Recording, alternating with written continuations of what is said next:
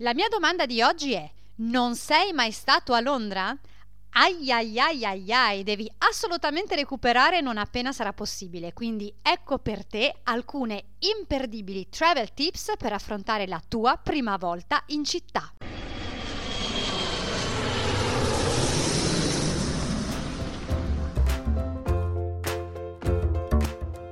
Benvenuto a bordo! Sei sul podcast della valigia di Pimpi, il travel blog di una pin-up in viaggio.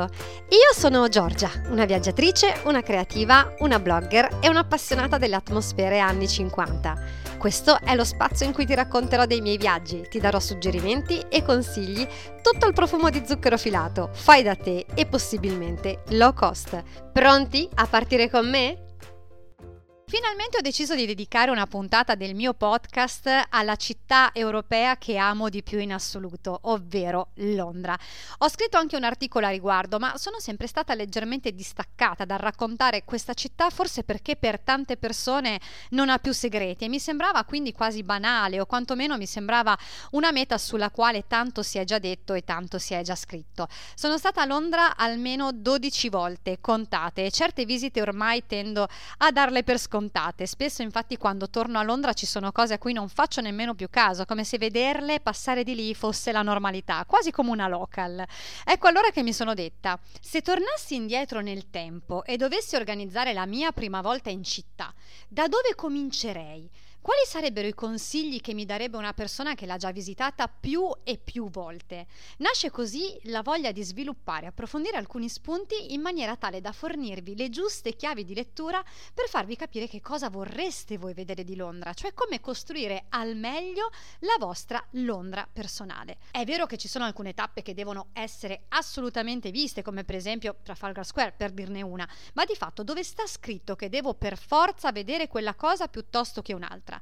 Ecco quindi che dividendo la città per macro temi voglio accompagnarvi nel farvi scoprire la vostra Londra ideale e capire quali di queste parti vi rappresenta di più. Quindi chiudiamo gli occhi, prendiamo il passaporto oramai necessario, saliamo sul nostro volo e arriviamo a Londra.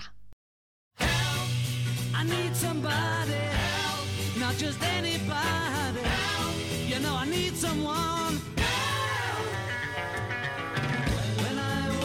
Chiaramente la mia lista non potrà essere completamente esaustiva perché Londra è davvero grande e piena di offerte e di cose da fare, quindi se va bene avrete a disposizione 3-4 giorni immagino, quindi è chiaro che dovrete in un certo senso crearvi il percorso, quindi non me ne vogliate, non me ne volere se non menziono una cosa in particolare, ma davvero ci sarebbe da parlare di Londra per ore, ore, ore e ore. Se rientri nella categoria turista e vuoi scoprire Londra per la prima volta, non puoi esimerti dal visitare i classiconi imperdibili, gli evergreen, quelli da guida turistica doc, proprio quelli da Lonely Planet alla mano. Il Big Bang di solito è la prima tappa che si fa appena sbarcati a Londra. Ma purtroppo ho una brutta notizia perché per tutto il 2021 e credo una parte del 2022 il famoso orologio sarà impacchettato per ristrutturazione. Quando utilizzo il termine impacchettato è proprio così, sembra veramente un grosso toblerone ricoperto di plastica.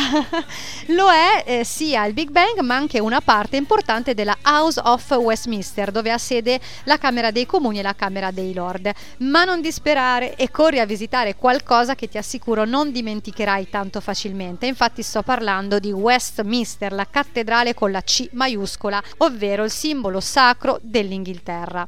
Quello dove i re e le regine vengono incoronati per intenderci, un gioiello architettonico, storico e culturale da un valore pazzesco dichiarato appunto patrimonio dell'UNESCO. Con una visita di circa un'ora e mezzo con l'audioguida in italiano avrai l'occasione di immergerti nella sua magnificenza, nella sua storia così alta, così eh, figa, diciamolo proprio, quasi da farti sentire ospite stare in punta di piedi per non disturbare. Al suo interno troverai nicchie, opere d'arte, piccole cappelle, navate e a tratti anche troppe cose tutte insieme che quasi ti rendono l'ambiente ambiente soffocante. Tra tutto questo, pensa, vedrai anche la sedia dell'incoronazione, ma non finisce qui. Infatti, se è vero che a Westminster avvenivano le cerimonie di investitura, tra cui anche quella di Elisabetta II, all'interno della cattedrale ci sono diverse case di sepoltura, tra cui la tomba di Elisabetta I e la sorellastra Mary, ovvero Maria la Sanguinaria. Se sei appassionato di storia inglese o di storia in generale, ti assicuro che qui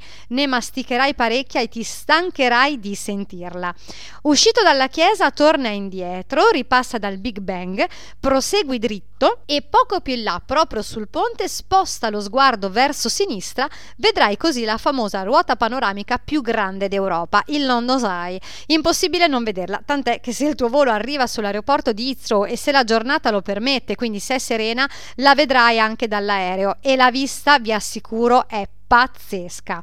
Potrebbe essere un originale e costoso e sottolineo molto costoso modo per vedere un panorama mozzafiato su tutta la città, ma io ti consiglio di risparmiarti un po' di sterline e di goderti la vista dal tetto del Tate Modern Museum o da quello dello Sky Garden.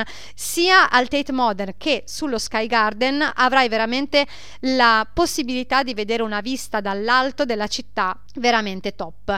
Hanno entrambi l'ingresso gratuito, quindi questa cosa non sottovalutarla, eh, anche se per il giardino è necessaria la prenotazione obbligatoria online e ti consiglio di farla con anticipo. Chiaramente tutte le notizie che io eh, ti sto dando, eh, come poi ho detto anche in altre puntate, sono poi tutte da verificare perché chiaramente con il Covid, eh, cioè attualmente eh, la maggioranza delle cose è chiusa, però probabilmente cambieranno anche le modalità di approccio di visita una volta che la situazione rientrerà un po' alla normalità.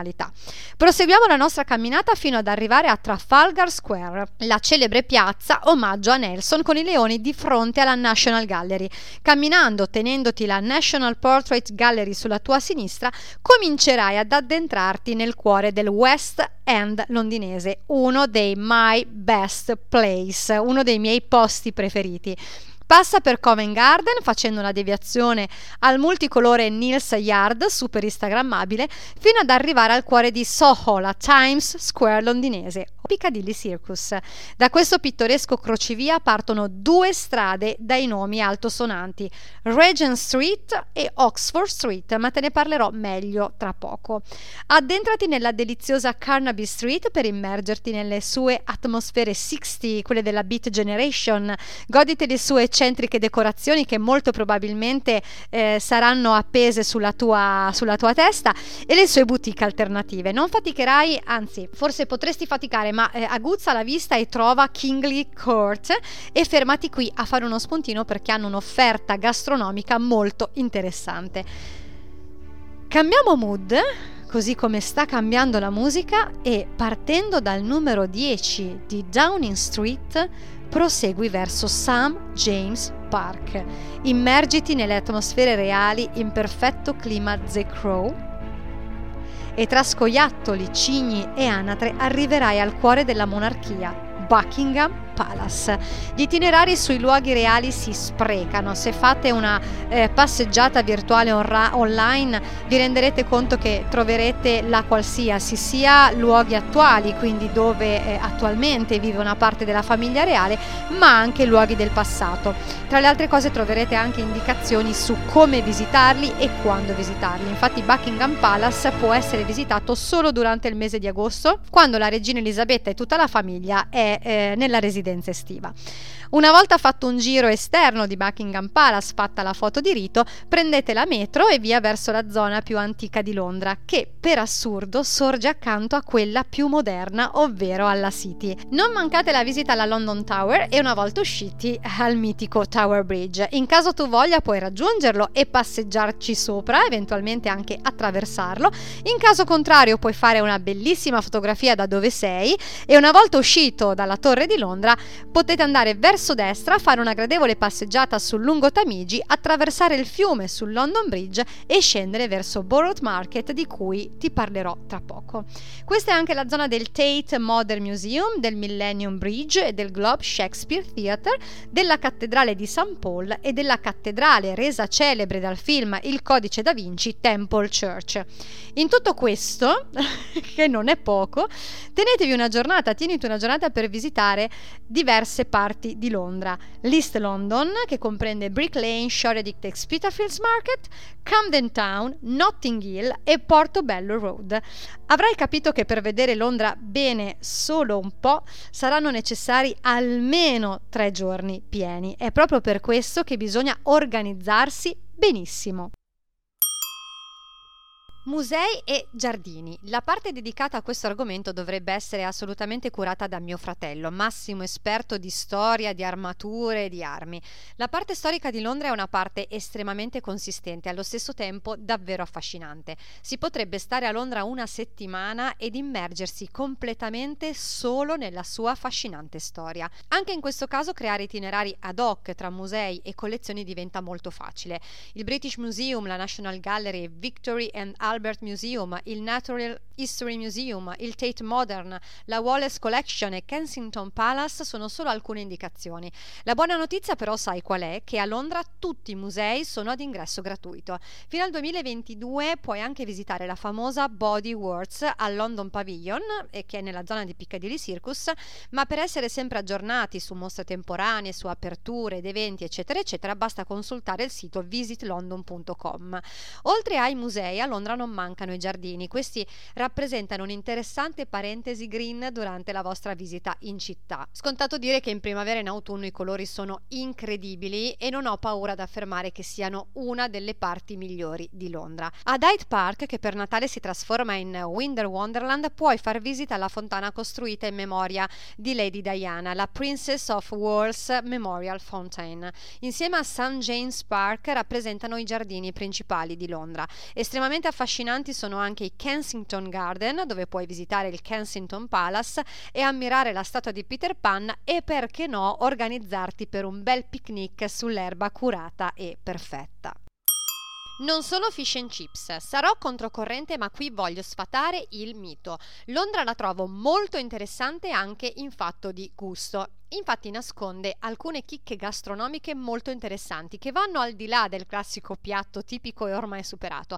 Ma se proprio vuoi farti una scorpacciata di fish and chips, te la concedo, ma in un posto buono. Non farlo in uno di quei posti un po' raffazzonati per utilizzare eh, un termine prettamente romagnolo, ma mangialo come si deve. Un caposaldo, per esempio, è la catena Poppis, oppure dedica a questo piatto il giusto tempo all'interno di un tipico pub e accompagnalo ad una bella e buona birra ghiacciata. Ci sono però alcune sorprese di cui vi voglio parlare. Una di queste è l'immancabile varietà di street food etnico. Londra ne è ghiotta.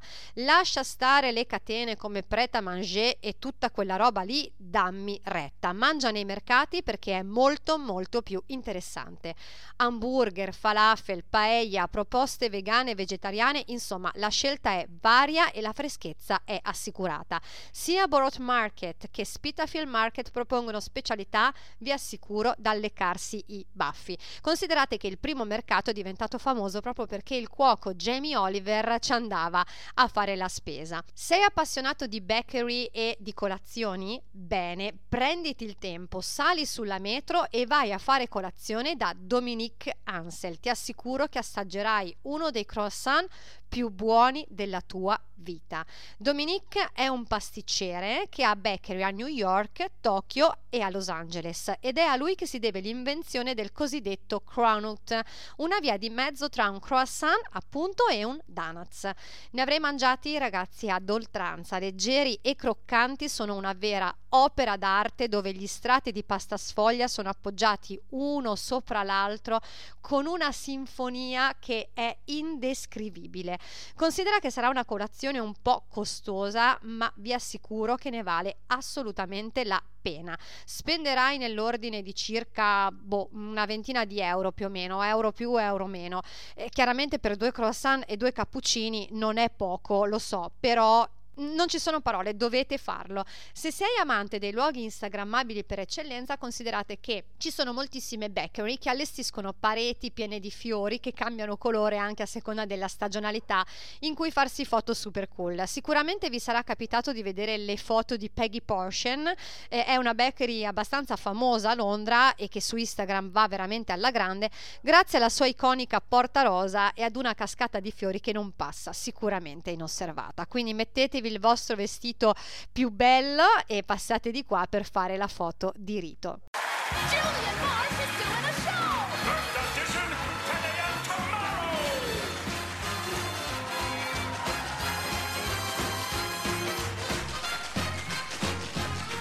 sei appassionato di teatro, non puoi andare a Londra e non dedicare almeno una serata a questa attività. Il musical, la prosa, il balletto fanno parte della cultura londinese quanto la regina. Andare a teatro è una vera esperienza in generale, anche se non sei appassionato di teatro. Figuriamoci poi farlo nella Mecca londinese e troverai assolutamente quello che fa per te. La maggioranza dei teatri a Londra si trova nella zona del West End e non faticherai a vederli perché su ognuno troneggia fiera l'insegna dello spettacolo che ospita.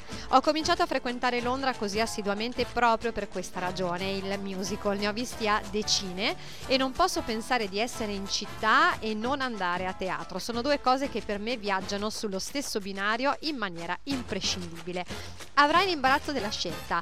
Musical, dramma, prosa, commedia e balletto sono solo alcune delle proposte che troverai e tra le quali dovrai e potrai scegliere. Per essere aggiornato sulle programmazioni e orari sfoglia la Show Guide un libretto che troverai facilmente sia in aeroporto ma anche in città. In ogni caso non sarà difficile capire quali sono gli spettacoli di tendenza di punta perché la metropolitana sarà tappezzata di locandine che ti faciliteranno sicuramente la vita in questo senso. Per reperire i biglietti potrai leggere i miei consigli in un articolo dedicato sul blog, mentre per quanto riguarda il calendario del balletto classico basta controllare il sito della Royal Opera House. Se decidi di non vedere un balletto nella sfortuna non trovi un posto disponibile, nel foyer della Royal Opera House ci devi passare comunque sia. Mentre sei a zonzo a Covent Garden, varca la porta ed entraci, sentirai che energia pazzesca. Potrai avere accesso anche al bookshop, dove oltre ai classici gadget potrai trovare libri, DVD, CD di tutte le opere e balletti classici. Un altro tips interessante per i musical maniaci è il Theater Café, dove bere un caffè con brownies circondati da eh, oggetti memorabilia, cimeli, poster autografati allo stesso tempo poter prenotare i biglietti per gli spettacoli. Shopping Addicted. Londra è shopping accoppiata vincente. Per ogni gusto e per ogni tasca lo shopping a Londra è sempre una buonissima idea, anche se, diciamolo pure, il cambio euro-sterlina non aiuta moltissimo.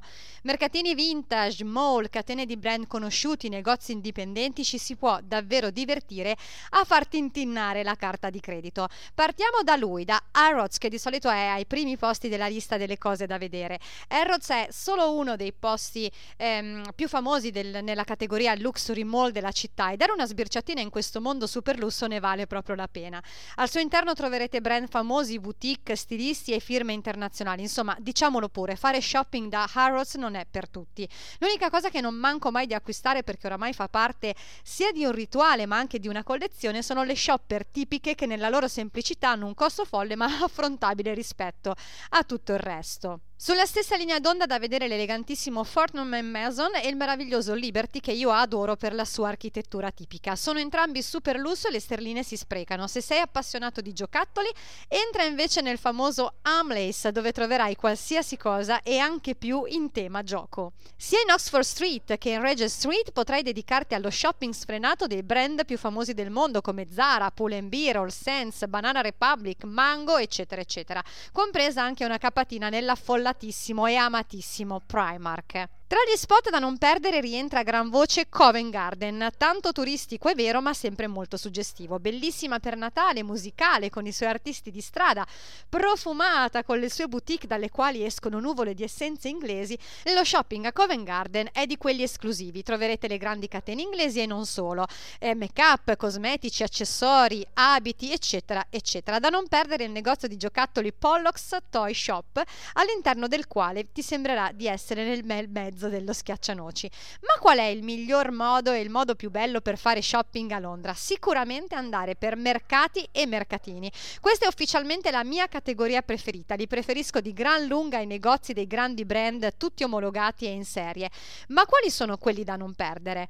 Partiamo da eh, l'East London, un quartiere riqualificato negli ultimi anni che confermo essere uno dei più belli del panorama londinese attuale. È quella zona in cui potete respirare le atmosfere della vibe londinese eh, un po' stile anni 90. Un giro nelle hipster, Brick Lane, Columbia Road e Shoreditch è una vera figata. Appena scesi dalla metro Liverpool Street troverete la Spitafield Market. Ogni giorno è dedicato a qualcosa di particolare, arredamento, vintage e oggettistica solo per citare alcune categorie. Proseguendo avrai modo di entrare e di uscire da una decina almeno di negozi vintage style e uno su tutti il Vintage Market, un mercato coperto dove troverete decine di stand con vintage eh, originale, ideale per chi è a caccia di capi d'abbigliamento ma anche eh, da accessori di, da collezione. Considerate che attualmente la forbice del mercato vintage si è spostata verso capi anni 80 e 90. Tutto ciò che riguarda gli anni 50, 60, 70 si trova ma in percentuale molto molto inferiore con prezzi alti.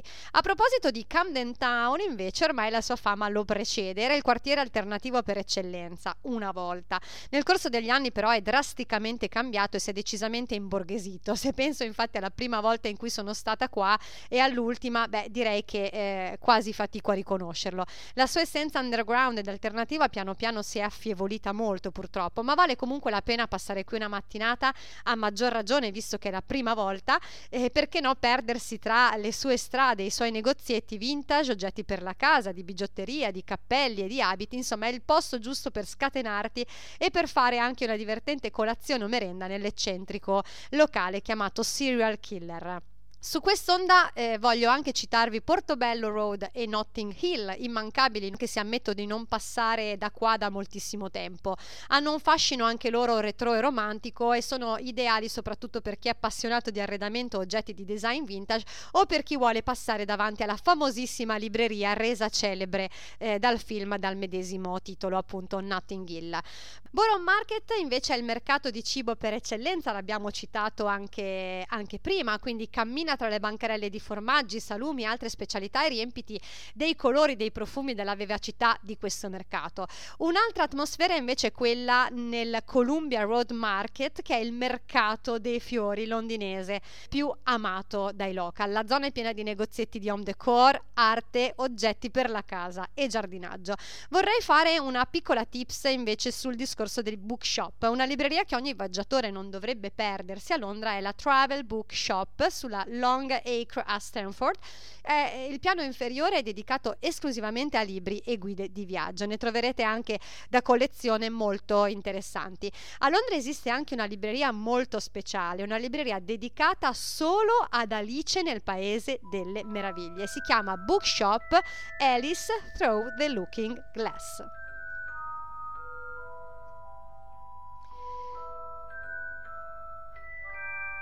Sono sicura che chiunque di voi ha riconosciuto questa musica proprio dalle prime eh, note. No, non voglio darvi un itinerario a tema eh, Harry Potter, ma voglio introdurvi in quello che è il mood del divertirsi nel programmare itinerari creativi nella capitale eh, inglese. Perché? Perché Londra è la città natale di tantissime personalità del panorama artistico, letterario, teatrale, ma anche di fantasia. Jack lo Squartatore, Harry Potter, Sherlock Holmes, Freddie Mercury, Mary Poppins, Agatha Christie, Beatles, Shakespeare sono solo alcuni nomi sui quali si potrebbero creare percorsi e weekend a tema. Creare creare itinerari sui personaggi, sui film, sui libri e sulle location anche dove sono state girate sia eh, le serie tv ma anche appunto famosissimi film potrebbe essere uno spunto molto creativo e interessante, molto stimolante anche, una visita diciamo nerd da un certo punto di vista. Se sei un vero Harry Pottiano qui troverai veramente eh, di che divertirti, infatti è d'obbligo la visita agli Harry Potter Studios di proprietà della Warner Bros. che sono, si trovano leggermente fuori Londra, ma ci sono veramente un sacco di travel tips legate a, legati ai luoghi dove sono stati girati i famosi film. Oppure se il tuo mito è Freddie Mercury, perché non lasciare un fiore davanti alla sua casa a Logan Place al numero 1? Puoi anche concederti qualche visita più frivola come quella al celebre museo Madame Tussauds o quella al London Dungeon. Sono molto costose, eh, ma per gli appassionati del genere molto divertenti e da fare una volta nella vita eh, ci sta. Come avrai potuto vedere e sentire, la lista che ti ho proposto è davvero lunghissima, ne sono consapevole, ma sono solo alcuni spunti, e ripeto alcuni spunti, per darti delle idee necessarie a costruire il tuo personale itinerario londinese. A seconda dei giorni che hai a disposizione potrai buttare giù una lista di cose da vedere e anche di quelle eh, da sacrificare. Mettiti con cartine, guida alla mano, seleziona un percorso giornaliero diviso in aree della città. Te lo consiglio perché per toccare eh, i punti principali della della, della, della, della città stessa, eh, dividerla in zone è molto efficace perché in, modo, in questo modo non salterai da una zona all'altra e avrai sicuramente un maggior ordine. Ti potrà dare una mano in questo senso anche la mappa della metropolitana, che se a prima vista è decisamente molto intricata, eh, una volta che ci prenderai la mano sarà molto facile interpretarla. In questo modo appunto godrete di una maggiore organizzazione, ma io vi consiglio anche di lasciare un briciolo di spazio al vagabonding, quindi mi sento di darvi un consiglio fondamentale, ovvero quello di non correre, di non affannarti. La prima volta a Londra è sempre la prima volta, quindi c'è anche il gusto di assaporarla, di prendere quel che viene. A me una cosa che mi piace un sacco di questa città è proprio la capacità che ha di stupirmi ogni volta che la incontro, la capacità incredibile di farmi scoprire posti unici trovati la maggior parte delle volte per caso. Quindi nulla, è, è giunto il momento London Calling, guida la mano, mappa e crea il tuo itinerario su misura. Welcome to London! Grazie per aver ascoltato questo podcast. Io sono Giorgia e la valigia di Pimpi è il travel blog di una pin-up in viaggio. Se vuoi continuare a viaggiare con me, oltre che seguire le mie puntate ogni 15 giorni, lo puoi fare seguendo tutti i miei canali. Mi trovi su Facebook, su Instagram, su Pinterest e naturalmente sul blog lavaligiadipimpi.it. Ma ora scusatemi, devo allacciarmi la cintura di sicurezza. A presto!